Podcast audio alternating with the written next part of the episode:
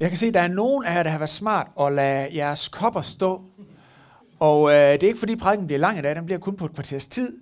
Så, øh, men det er da meget hyggeligt at sidde og drikke kaffe, og det skal I bare være rigtig velkommen til.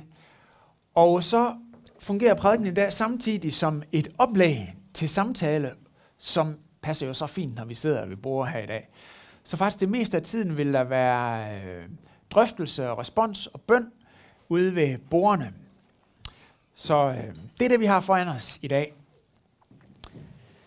Men det hedder jo nytårsgudstjeneste i dag. Og øh, da jeg var knægt, så startede vi altid det nye år med at gå til gudstjeneste. Der er midnatsgudstjeneste i den lokale sovnekirke. Så jeg har set de fleste øh, af, af det første tid af det nye år som dreng, og, øh, og var ved at falde i søvn. For dels fordi, at det var sent for en lille dreng, og dels fordi, at man havde alt det her tøj på, som man skulle have på, når man var ude og lave løjer hele aften. Og det havde man også på ind i kirken, så det var rigtig varmt at sidde der om aftenen, kan jeg huske. Og, øh, og så har vi sunget den her, Vær velkommen herrens år, og velkommen herr Hid. Og øh, jeg forlandt rigtig ud af, hvem herr Hid det egentlig var. Men øh, det var en, man tituleret med herre i hvert fald. Så øh, det var fint. Men det her herrens år, hvad betyder det egentlig? Og hvorfor synger man det i sådan en sang?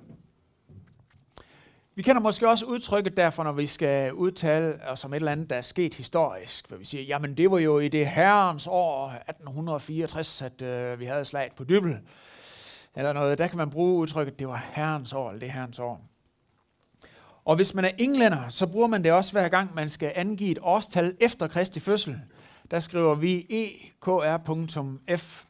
og så årstallet. Men englænderne de skriver a.d, og det er fordi, de godt kan lide latin. Det betyder anno domine, som betyder herrens år. Så vi har altså det her udtryk flere steder. Men hvad er pointen lige i det at sige herrens år? Og hvorfor er det egentlig et meget radikalt udtryk? Det er noget, jeg vil prøve at kigge på nu her. Og øh, vi skal helt tilbage til Oldkirken. Oldkirken, det var, det var egentlig ikke fordi, det var en gammel kirke, det er den første dag, men det var meget ung. Det var dengang kirken var helt ung. Den første tid efter Nytestamentets tid, det kalder vi i dag for Oldkirken. Og øh, det var før man fik lavet de trosbekendelser, som vi bruger i dag. Og der havde de en meget kort trosbekendelse. Bestående af tre ord, hvor man sagde, Jesus er Herre. I kan nok se, det var noget nemmere at være konfirmand dengang. Så var der ikke så meget, man skulle lære. Mathias og Lea og i andre. Og præsten kunne heller ikke så nemt køre vild i det. Altså, det, var, det var nemmere dengang. Jesus er herre.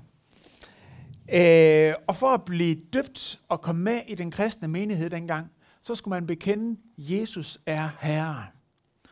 Og det er faktisk en reminiscens af det, vi har i vores dåbsritual, hvor vi øh, inden dåben siger, modtag det hellige korsets tegn til et vidnesbyrd, til et tegn om, at du nu skal tilhøre den korsfæstede, men opstandende Herre, Jesus Kristus. Faktisk så var det også øh, tilbage i Oldkirken en eksorcisme. Fordi alt, hvad der ellers har været af herre, det må rykke ud nu, for nu er det Jesus, der er herre. Og man forud for dåben, så skal man bekende, nu vil jeg have Jesus som min herre, og sige den her korte trosbekendelse. I Romeriet, som den kristne kirke den voksede frem indenfor, der var der mange forskellige guder. Der var noget, der var de romerske guder, de græske guder, de syriske guder, de egyptiske guder og alt muligt forskellige ting og sager. Og de varierede for de her forskellige lande, som romerne havde erobret og inkluderet i deres rige. Men i romers teologi, som galt i hele romeriet, der var kejseren den fysiske manifestation af en Gud, og gjorde derfor krav på total lydighed. Og det var faktisk en politisk genistreg. Man hører om også i de europæiske samfund nu, at man taler om sammenhængskraft i et samfund.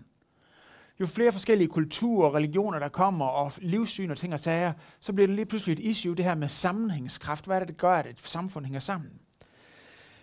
Og det var faktisk rigtig, rigtig smart at samle alle de her forskellige kulturer og religioner under dyrkelsen af kejseren. Bum, det var ligesom fællesnævneren. Det var det, der skabte sammenhængskraft. Og øh, dengang, der var det sådan, at politik og økonomi og religion, det var ikke sådan adskilte størrelser. Mange af jer kan måske huske, øh, Anders Fogh, han sagde på et tidspunkt, at religion hører til i den private øh, sfære. Det er der, at den skal holdes. Men der var der ingen, der sagde eller tænkte, eller syntes, det var logisk på nogen som helst måde dengang. Øhm, for eksempel så var det sådan, at alle skulle deltage i de her øh, offerfester, som der var i byen til kejserkulten. Og hvis ikke man var med der, så var man simpelthen ikke en del af samfundet. Det betød, at man kunne ikke få offentlige embeder, og det betød også, at for eksempel hvis man var entreprenør og gerne ville øh, byde ind på de her nye boligbyggerier i Filippi, øh, det kunne man ikke, hvis man ikke var en del af de her offerfester. For det var ligesom, altså, det var ligesom at ikke have noget CPR-nummer, eller, eller det var, fordi religion, økonomi og politik hørte uløseligt sammen på den måde.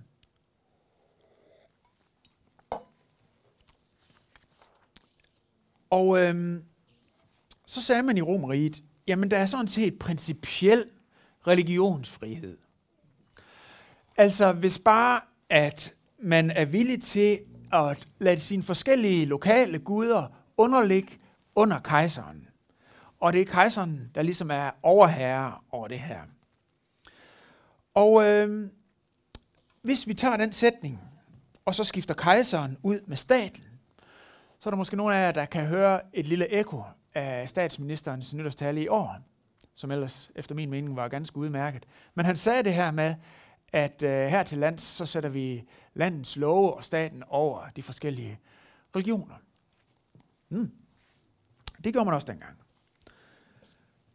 Men de grupper af kristne, der voksede frem, de nægtede selvfølgelig at degradere deres herre til en blandt andre guder på lige fod med de græske og syriske underlagt kejseren. Og derfor var den bekendelse, Jesus er herre, i stedet for Cæsar er herre eller kejseren er herre, en helt utrolig radikal ting at få over sine læber. Som virkelig, virkelig, virkelig har været en stor ting.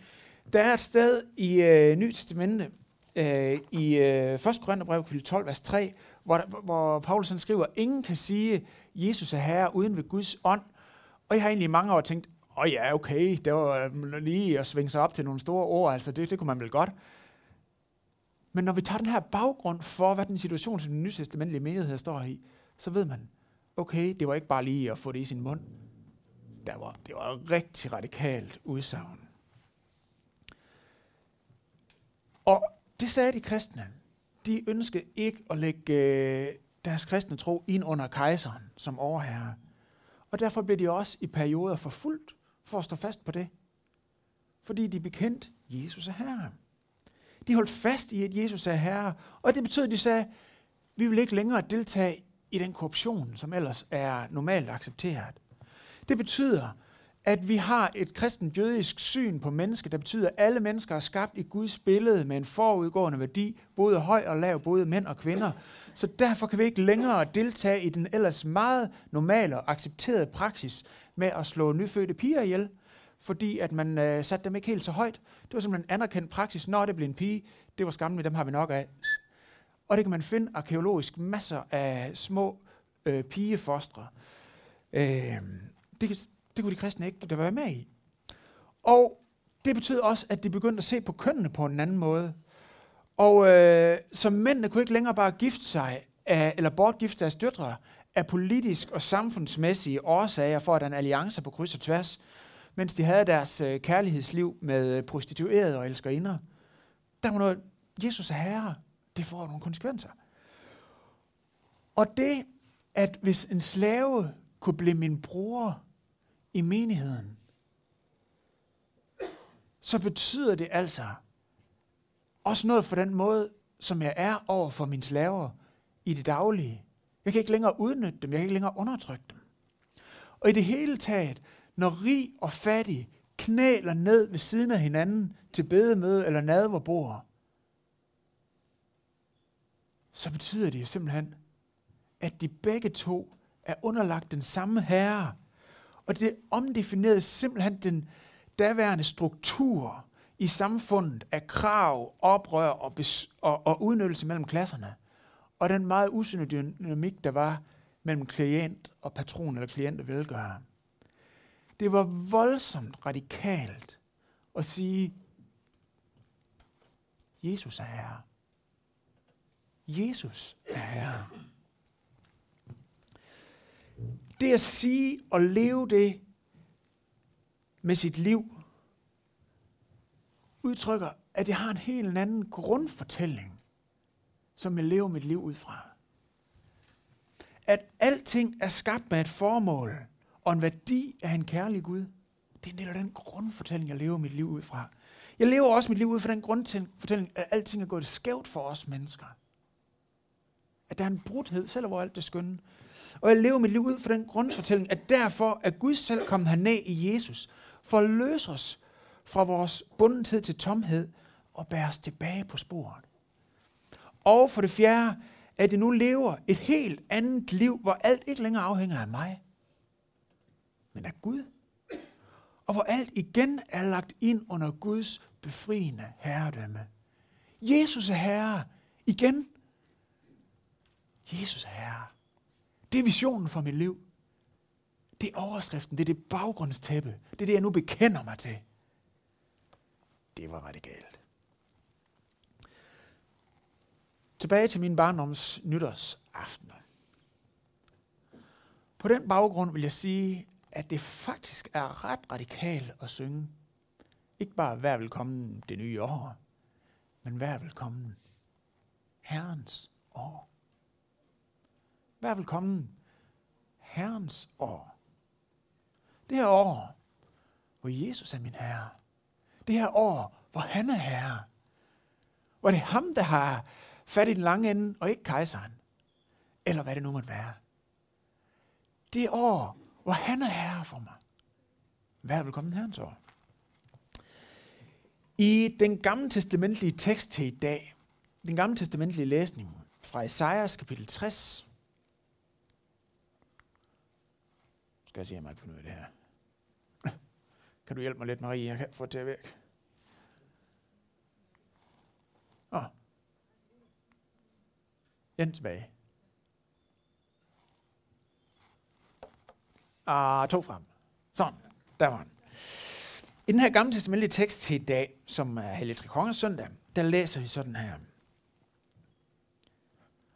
Rejs dig, bliv lys, for dit lys er kommet. Herrens herlighed er brudt frem over dig. For se, Mørke dækker jorden, og mulmet dækker folkene. Men over dig bryder Herren frem. Hans herlighed viser sig over dig. Folkeslag skal komme til dit lys, og konger til din stråleglans. Løft blikket og se dig omkring. Det samles alle og kommer til dig. Dine sønner kommer fra de fjerne. Dine døtre bæres ved hoften. Der stråler du af glæde, når du ser hende.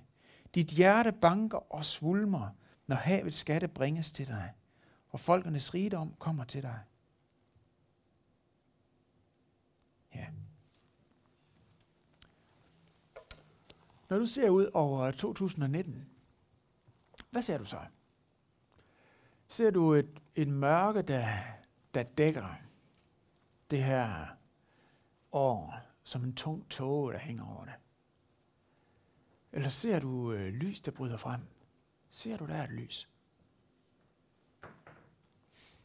Jamen det spørgsmål, det afhænger jo, det må vi ærligt sige, det afhænger noget af personlighed. Hvad det er, man ser. Det afhænger også af omstændigheder. For eksempel, hvis vi har oplevet, at 2018 var et hårdt og træls år, jamen så er der en, øh, en god chance for, at vi tænker, om det, bum, så kan det måske være lidt svært at se lyset. Men det afhænger ikke kun af det. Det afhænger også af, om vi løfter vores blik og fokuserer på det, som Jesus siger om det år, vi har foran os. Også i det her vers. Vi vil prøve lige at gå frem til øh, dagens prædiketekst, som er teksten fra, øh, fra det nye testamente med de hellige tre konger. Der De vise mænd, dem hører vi om her, og for dem, der var det, der skete med det lille barn, noget enormt skældsættende.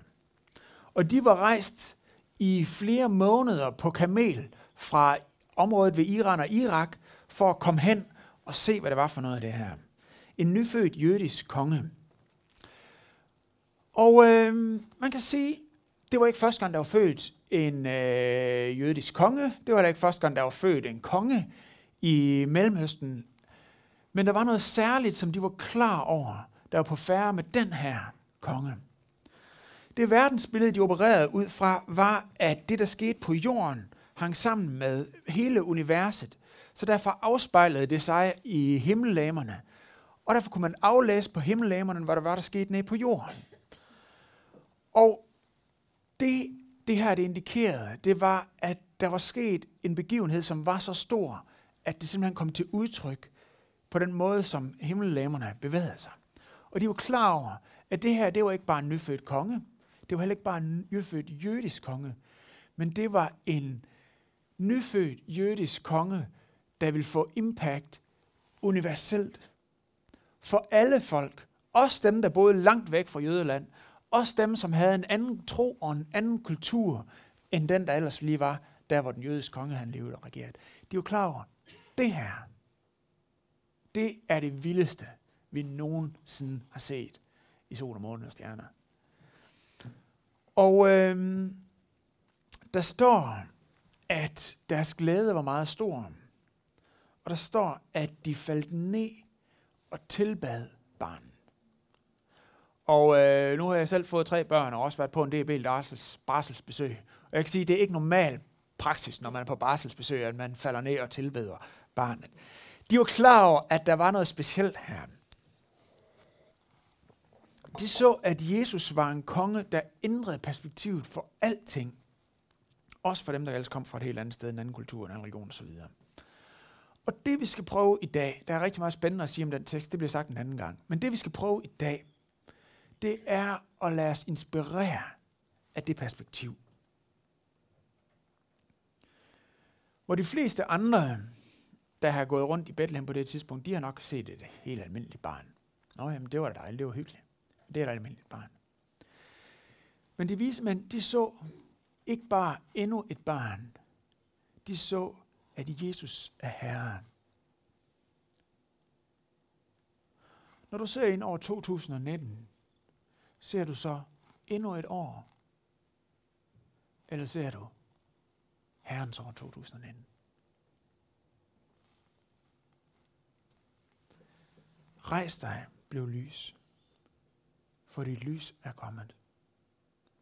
Herrens herlighed er brudt frem over dig. For se, mørket dækker jorden, og mulmet dækker folkene, men over dig bryder Herren frem. Hans særlighed viser sig over dig. Folkeslag skal komme til dit lys og konger til din stråleglans. Løft blikket og se dig omkring. Hvad betyder det for øh, det blik, du har på det år, der ligger foran dig? Hvad betyder det for, hvad du tager tro er muligt i det år? Hvad betyder det for den retning, du vil tage og dine prioriteringer i det kommende år?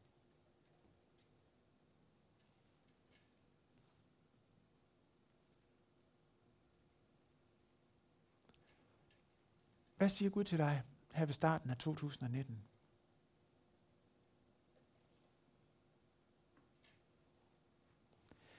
Siger han, du skal ikke frygte for det eller det i 2019. For jeg er din herre. Du skal ikke være bange. Eller siger han, vil du være min ven?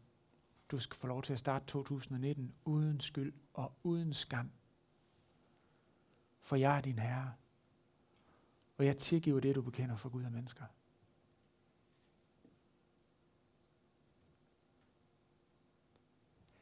Eller siger han, vil du være en ven, prøv at gå den her vej i 2019. der er simpelthen mere lys den vej. Det er den vej, lyset er. Gå efter det. For jeg er din herre. Hvad hører du ham sige? Eller siger han, du må ikke uh, miste modet på det her område. Det kan godt lade sig gøre. Jeg har en vej frem. For jeg er din herre.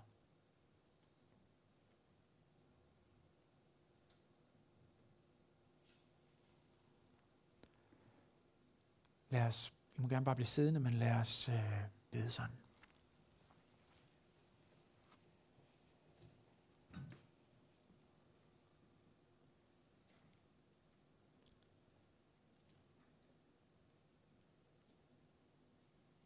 Jesus.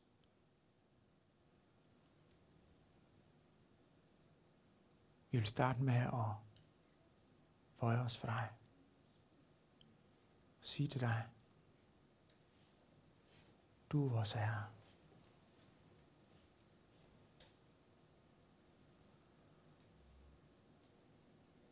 Og det vi har i vores hænder, øh, billedligt talt, hvis det er frygt, så vil vi lægge det ned for dig. Hvis det er skyld, så vil vi lægge det ned for dig. Hvis det er skam, så vil vi lægge det ned for dig. Hvis det er gaver og rigdom, ligesom vi havde, ligesom de vise mænd, og ressourcer og muligheder, så vil vi lægge det ned for dig.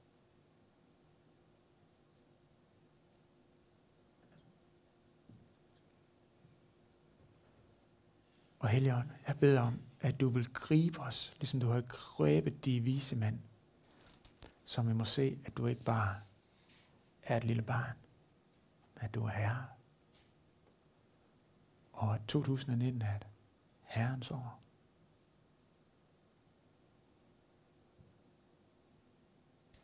Jeg beder om, at du vil tale til hver enkelt i dag. Lad dit lys og alt det gode, som du har, fald, øh, hvis man kan sige det sådan, falde over, ind over vores perspektiv for det nye år. Falde ind over vores tro, og vores håb, vores længsler, vores frygt og